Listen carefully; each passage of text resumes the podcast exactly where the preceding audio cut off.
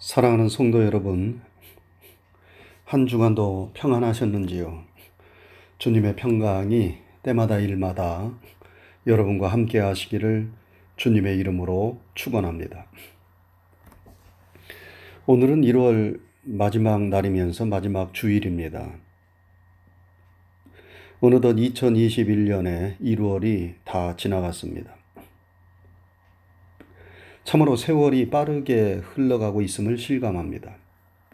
지난 한 달을 여러분은 어떻게 지내셨는지요? 새해를 시작하면서 다짐하였던 일들을 잘 실천하고 계신지요? 아니면 작심삼일이 되어 연초에 계획하였던 일들을 다 포기하고 아무런 생각 없이 하루하루를 보내고 있는 것은 아닌지요? 시간은 참으로 무섭습니다. 피곤하지도 지치지도 않고 시간은 흘러갑니다.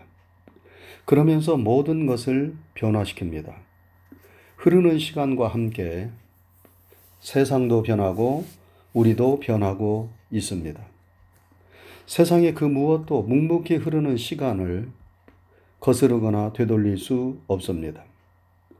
어떤 분은 말하기를 내가 십 년만 젊어서도 다시 청춘으로 돌아갈 수 있으면 얼마나 좋을까?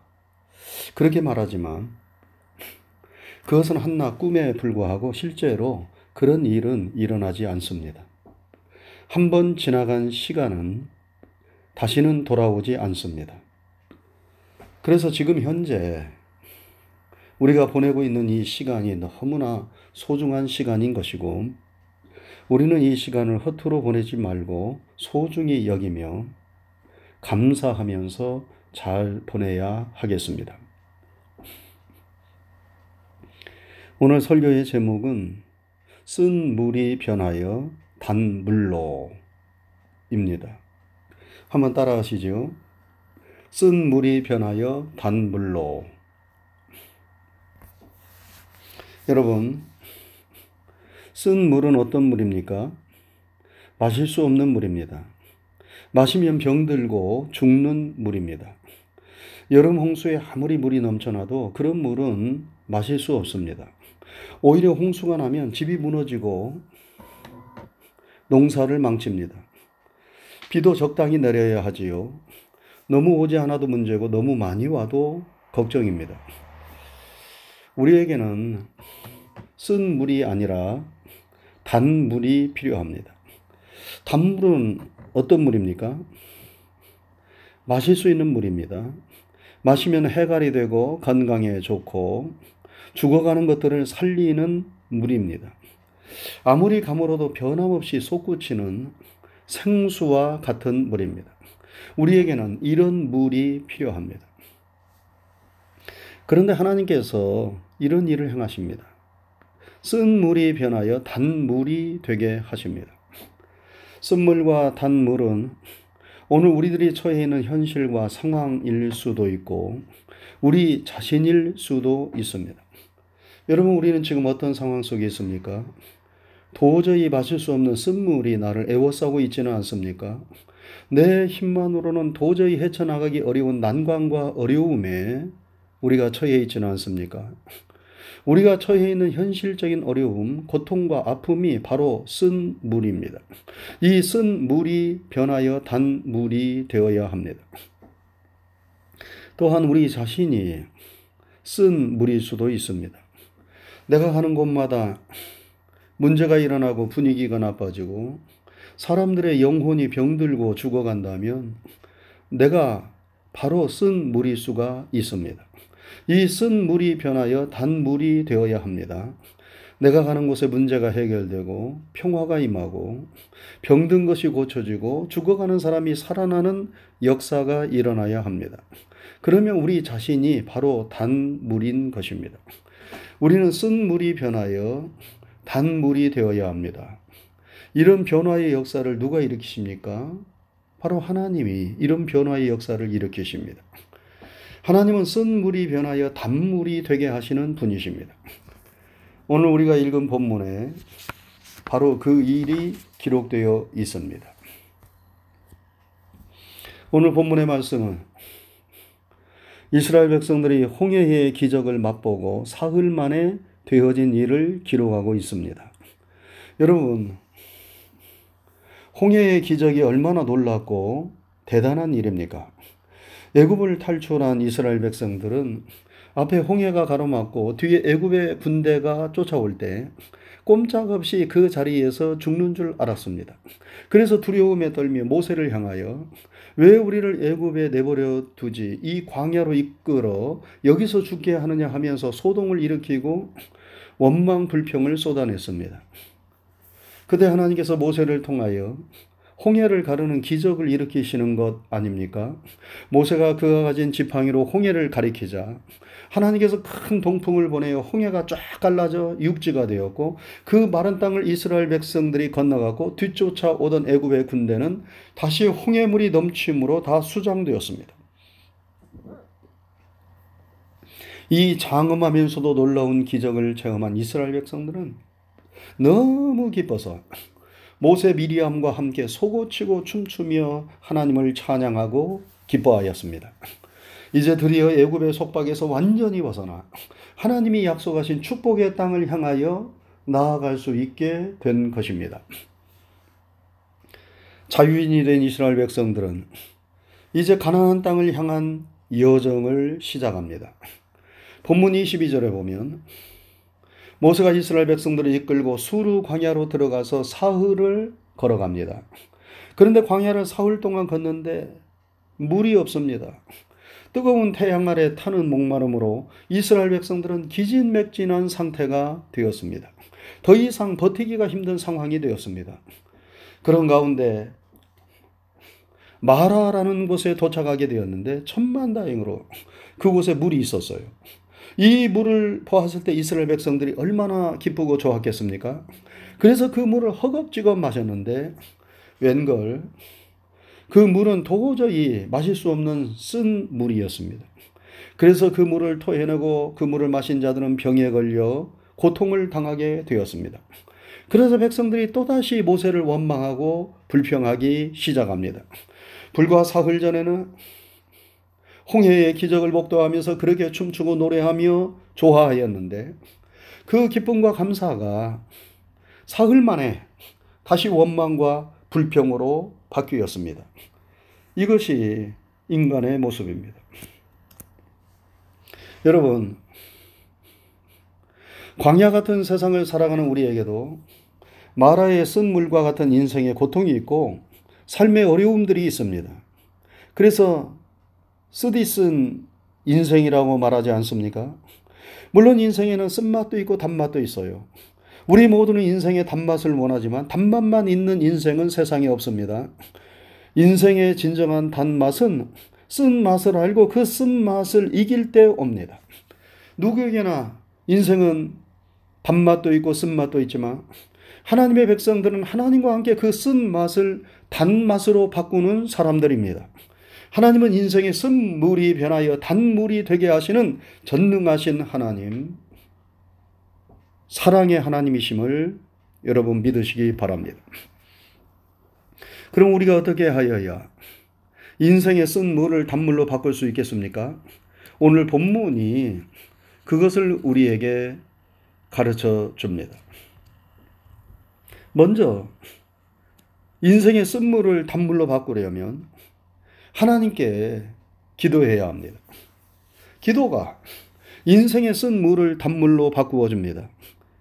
그런데 이스라엘 백성들은 마라의 쓴 물, 인생의 쓴 물을 만났을 때 원망부터 하였습니다.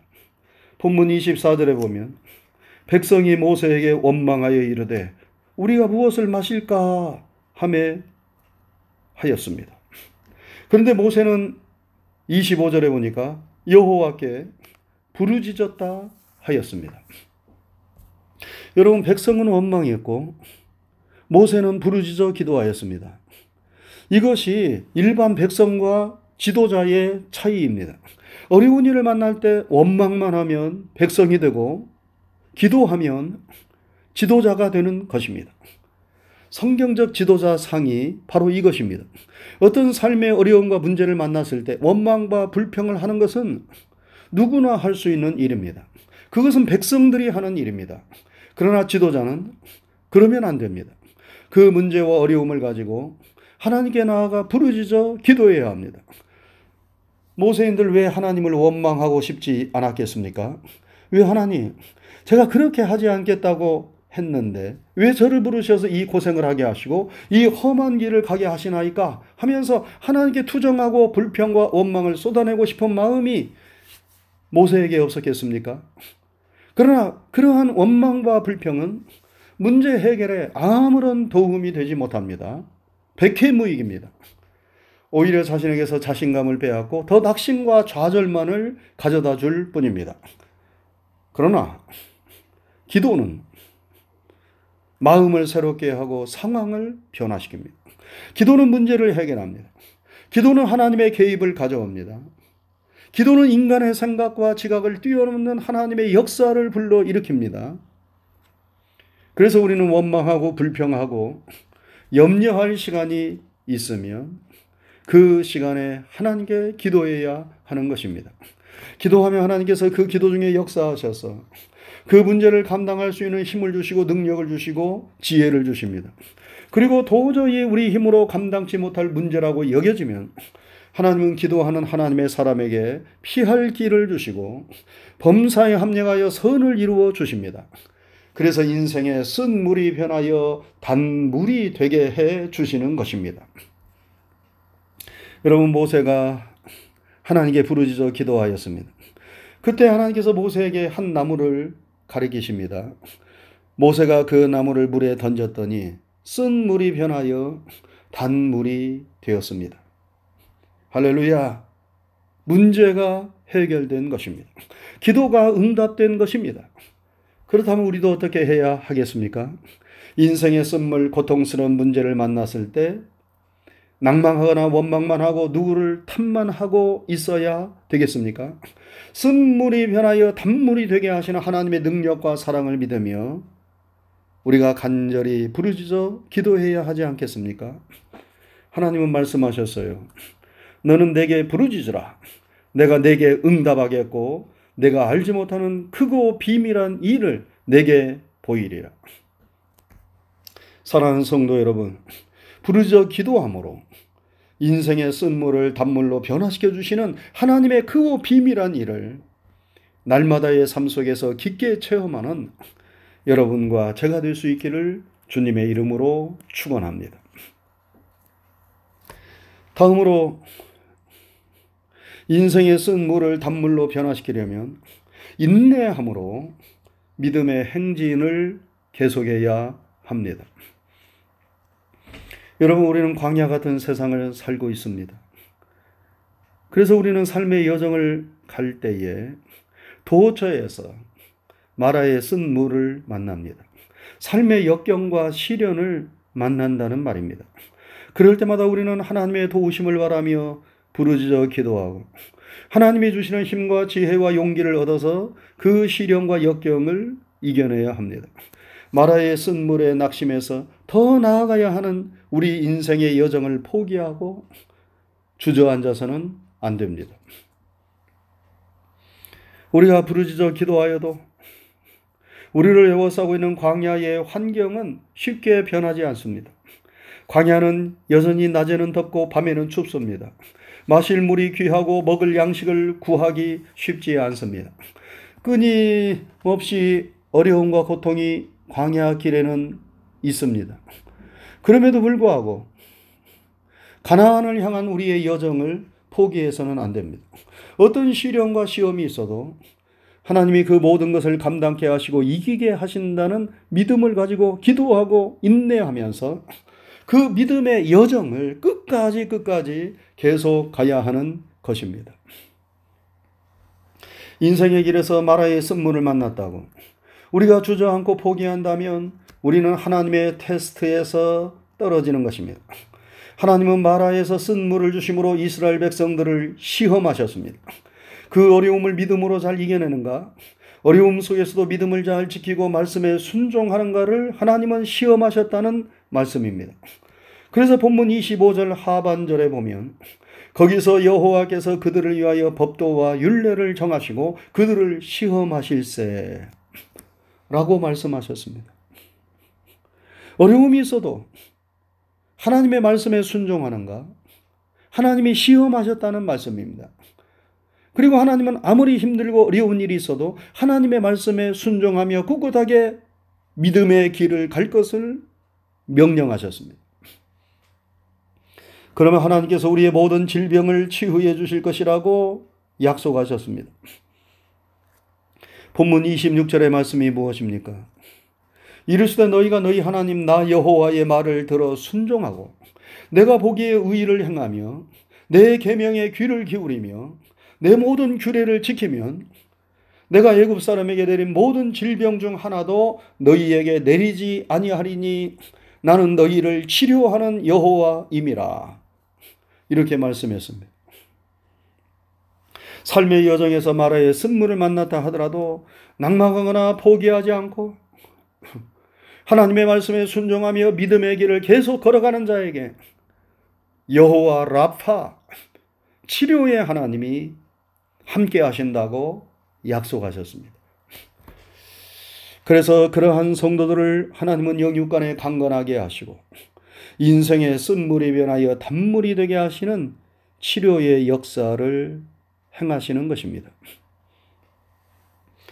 이스라엘 백성들은 마라에서 쓴물을 만났지만 거기에서 주저앉지 않았습니다.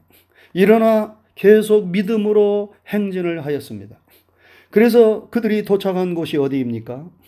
엘림이라는 곳이었습니다. 그 엘림은 물샘 열둘이, 열둘이 있고 종려나무 일흔 그루가 있는 사막의 오아시스였습니다. 이십칠 절에 보니까 그들이 엘림에 이르니 거기에 물샘 열둘과 종려나무 일흔 그루가 있는지라 거기서 그들이 그 물 곁에 장막을 치니라 하였습니다. 저들이 마라에서 쓴물을 만났다고 낙심해서 행진을 포기하고 말았다면 엘림의 오아시스를 만나지 못했을 것입니다. 사랑하는 성도 여러분, 세상을 살면서 마라의 쓴물을 만나 모든 것을 포기하고 주저앉고 싶을 때 이 마라를 통과하면 엘림의 오아시스가 기다리고 있음을 믿으시기 바랍니다. 그러므로 우리는 포기하고 그만두고 싶을 때 조금 더 믿음을 가지고 참고 견디고 인내해야 합니다. 저는 제가 사랑하고 기도했던 성도 중에 스스로 목숨을 끊은 사람이 있습니다. 가끔씩 그분이 생각이 납니다. 그가 처한 어려움과 고통이 얼마나 컸으면 그런 일을 하였을까 이해하려고 노력을 하지만 조금만 더 참고 기다리지. 그러면 좋은 일이 있었을 터인데 하는 마음에 진한 아쉬움이 있습니다. 조금만 참으면, 조금만 버티면 마라의 쓴물이 지나가고 엘림의 오아시스가 찾아올 터인데 많은 사람들이 그 조금을 참지 못하고 인내하지 못하고 쓰러집니다. 여러분, 너무나 안타까운 일 아닙니까?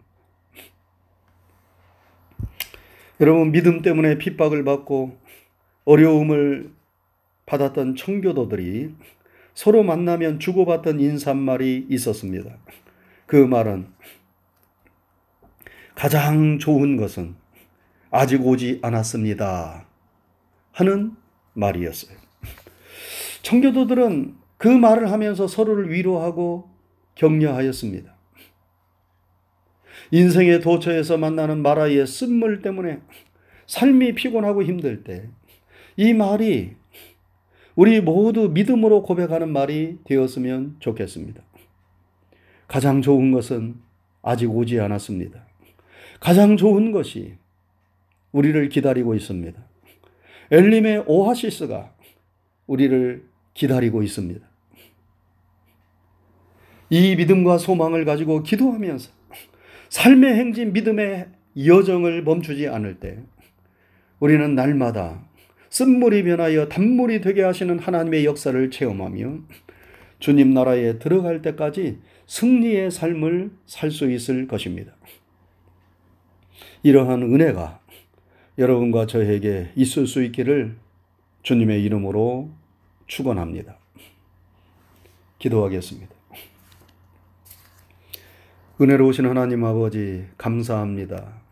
한 주간 동안도 주의 크신 은혜와 사랑 가운데 저희들을 지켜주시고 인도해 주신 것 감사를 드립니다. 오늘 거룩하고 복된 주님의 날에 우리 사랑하는 성도들이 주님 앞에 다시 한번 머리를 조아리며 감사함으로 예배드리게 하시오니 감사를 드립니다. 우리의 드리는 예배와 찬양을 통하여 영광을 받으시옵소서. 늘 하나님의 은혜만이 우리의 삶을 지켜주시며 인도해 주심을 고백하면서 하나님을 더욱더 의지하고 신뢰하는 믿음의 사람들이 되게 하여 주시옵소서. 오늘 또 주신 하나님의 진리와 생명의 말씀을 마음판에 잘 새기게 하시고 영혼의 양식으로 삼게 하셔서 광야 같은 세상을 살아갈 때에 이 말씀을 붙잡고 승리하게 하여 주옵소서. 우리가 세상을 살면서 마라의 쓴물과 같은 어려운 일들을 많이 만나지만 하나님이 우리를 도와주시면 쓴물이 변하여 단물이 되는 줄로 믿습니다. 어려운 일을 만날 때 좌절하거나 낙망하지 않도록 도와주옵시고 더욱더 부르짖어 하나님께 기도하게 하여 주시오며 하나님 주시는 힘과 용기와 능력을 힘입어서 어려움을 인내하고 믿음으로 이겨나가며 우리 신앙의 행진 인생의 여정을 꾸준히 꾸준히 끝까지 끝까지 주님과 함께 걸어갈 수 있도록 도와 주시옵소서. 그리하여 이 마라의 그 쓴물 그곳을 벗어나서 우리가 엘림의 오아시스를 만날 수 있도록 도와주옵시고 하나님 나라에 들어가는 그 마지막 순간까지 믿음으로 승리하는 우리 모두가 되게 해 주옵소서. 하나님의 자녀들 또 한 주간 이 거칠고 험악한 세상을 살아갈 때에 주님이 선한 목자가 되어 주시옵고 도처에 흩어진 사랑하는 성도들에게도 주님의 은총과 주님의 사랑과 돌보심이 함께하여 주시옵소서. 주님께 모든 것을 믿음으로 맡기고 의지하오며 예수님 귀하신 이름 받들어 감사하고 기도드리옵나이다. 아멘.